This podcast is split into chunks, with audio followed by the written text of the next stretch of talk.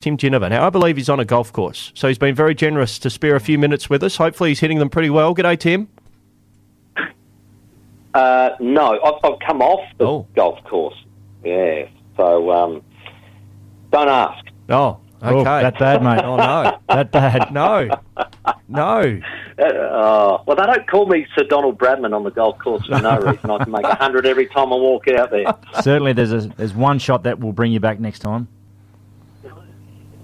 Last hole, unbelievably, and uh, that was the end of what was a very tragic morning. So, uh, yes, it's one of those things you have to have a short memory with golf. You've got to uh, quickly move on. You get the uh, itch. yeah, it can drag you down. You get the itch very quickly to go back. Uh, that's an aside, though, Tim. Thanks for joining us this morning. Port Adelaide, a great win first up uh, over Brisbane. It was uh, basically level at half time, and they really powered away, pardon the expression, after that. There was a lot to like about Port Adelaide first up.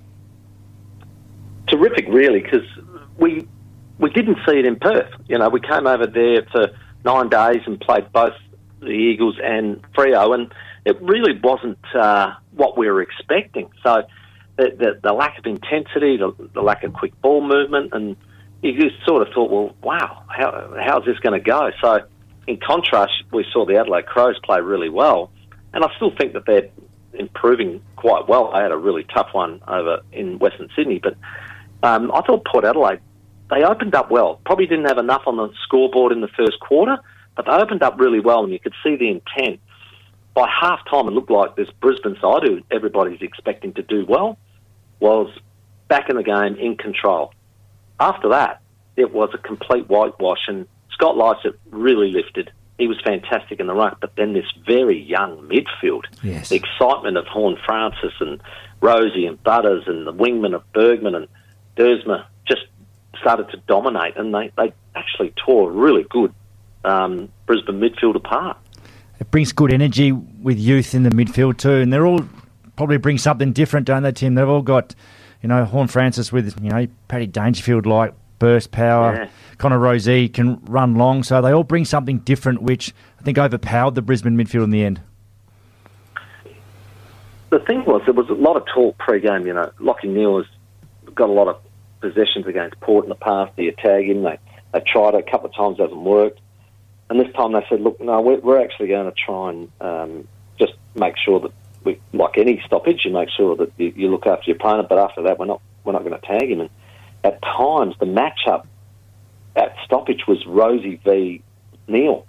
And what I kept witnessing was Rozee too quick and agile would get there first, and then in his sideways steps, he just moves through people like a checkerboard, and off he goes. So it was actually worked for Port not not tagging in the end because it allowed that youth to come through. And you're right, Butters is like a tiny little battering ram. You've got Horne-Francis who powers away, and you've got Rozee who- who's got those side steps, and then you're allowed to bring in, you know, a Brownlow medalist, an Ollie Wine, or a Willem Drew to do that hard work. So it really has been a good combo, and they're going to probably have their moments uh, throughout the season. But I've got another really good test this week against uh, a really good side in Collingwood.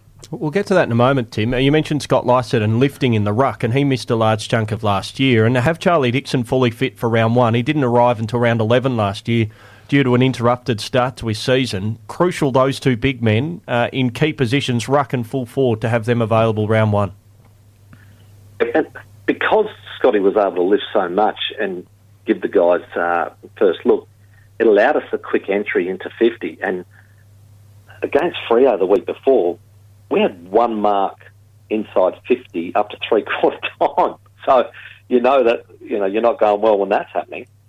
Port Adelaide had a total of 24 marks inside 50. So you know that that's fast ball movement. It's getting out to, to forwards that are leading and, and coming up at you, and all of them contributed. So Charlie had a good day. Probably if he kicked straighter, he, he probably had, could have had a real big bag. Um, Todd Marshall was really developing into a very consistent forward. He, he had uh, four goals, and you, you sort of go now. Now they're starting to look the, the small forwards of Rioli and Fantasia going through there as well. Anything that falls down, uh, it, it's quickly snapped up by one of those. They've got some potency up front. There's no doubt about that, and particularly in their key areas. Does Finlayson come back in, or do they um, go with the unchanged lineup? Yeah, he played last week um, in the in the sample and, and did okay, but um, I, I'm, I think they want him back in. It, it's always hard when you've had a really good win and everybody sort of played well. You look in the team and you go, well, who's stiff to get dropped? Um, so, but McKenzie comes out of lineup because he did his ankle. Now, that may be an opportunity to bring Finlayson back in, who has played in defence before, and there might be some sort of a rotation they can work out with uh, Jeremy in the side. So I, I reckon he does come back in.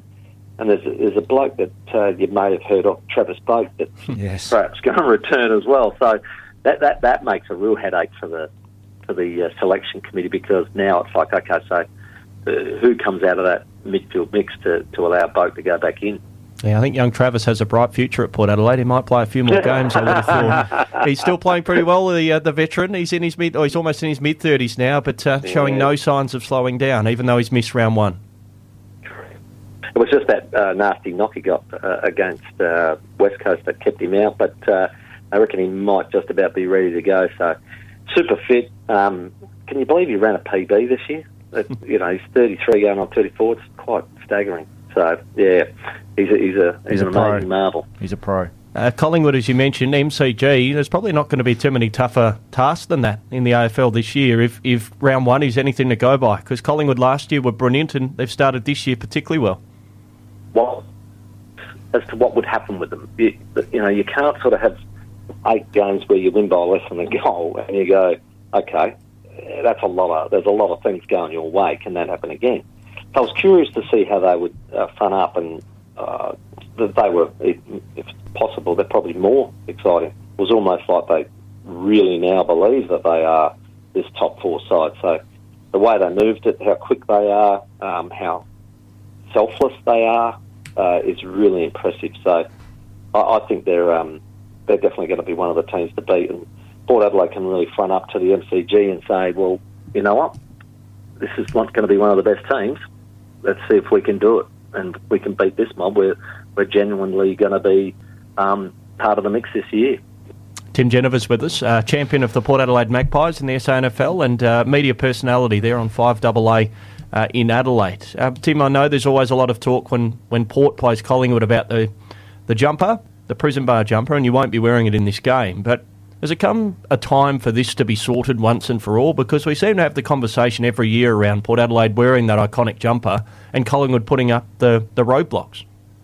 Yeah, it sort of felt like when it got announced again the other day that I feel like you know an AFL listed player that sort of is now over thirty and you just get a one year contract. it's like that. It's every time we talk about this, you it, it's like, well, here's a one year deal, and you know we'll talk about it later. And I, I feel like we should just put this to bed and say right. But it's a major step because I feel for Jeff Browne who took over after Eddie McGuire. I can imagine he's got you know, a fair few constituents to play to. Um, my understanding is he was involved with a lot of the uh, licensing agreements that the AFL have over each and every club because, as we know, they own our our, our, our names, our colours, you know. So he he was involved in a fair bit of that. So I think he's across that stuff in a in a professional manner, and I'm pretty sure that he as long as it's not worn against Collingwood, I, I think he's pretty happy with that. But it's just a matter of working through this and hopefully getting to a stage where we're allowed to wear it that uh, that home showdown. It's a great jumper. It'd be great to see a little bit more in the AFL and recognising the history of the Magpies, uh, linked up now with the power in the AFL. Uh, Tim, in closing, Port Adelaide, great first up win, a lot of pressure on Ken Hinkley. What's your expectation on Port this year? And, and you hear a lot of uh, discussion over there on 5AA in Adelaide. Where do you have Port Adelaide this year? Yeah, finals is a minimum. Uh, uh, I think the list is good enough. Um, Ken said that himself, that he, he believes this is one of the best lists he's had since he's been there. So I think that finals is an absolute minimum.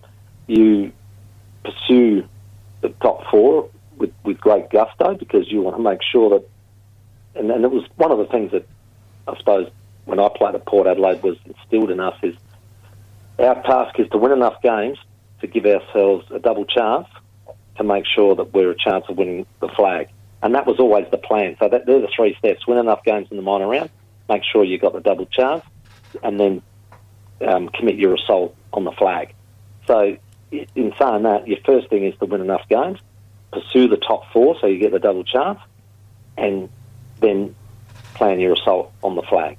So that's the that's the three step process that I think um, Port should be looking at this year, and it got off to a cracking start. With Ken, him and the club have said, look, neither of us are going to talk about it till you basically the season's end and, and take it from there. I heard Nathan Buckley say, you know, sometimes it's a coach has got to make his own mind up too, whether he wants to continue. So that'll that'll be decided. Then I, I think if they can take the heat out of the room by playing good footy and winning, that'll just leave that conversation to when they want to have it.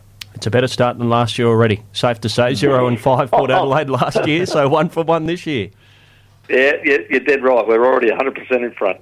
well, we wish uh, the power well in 2023. Tim, thanks for joining us this morning. Better luck next time on the golf course as well.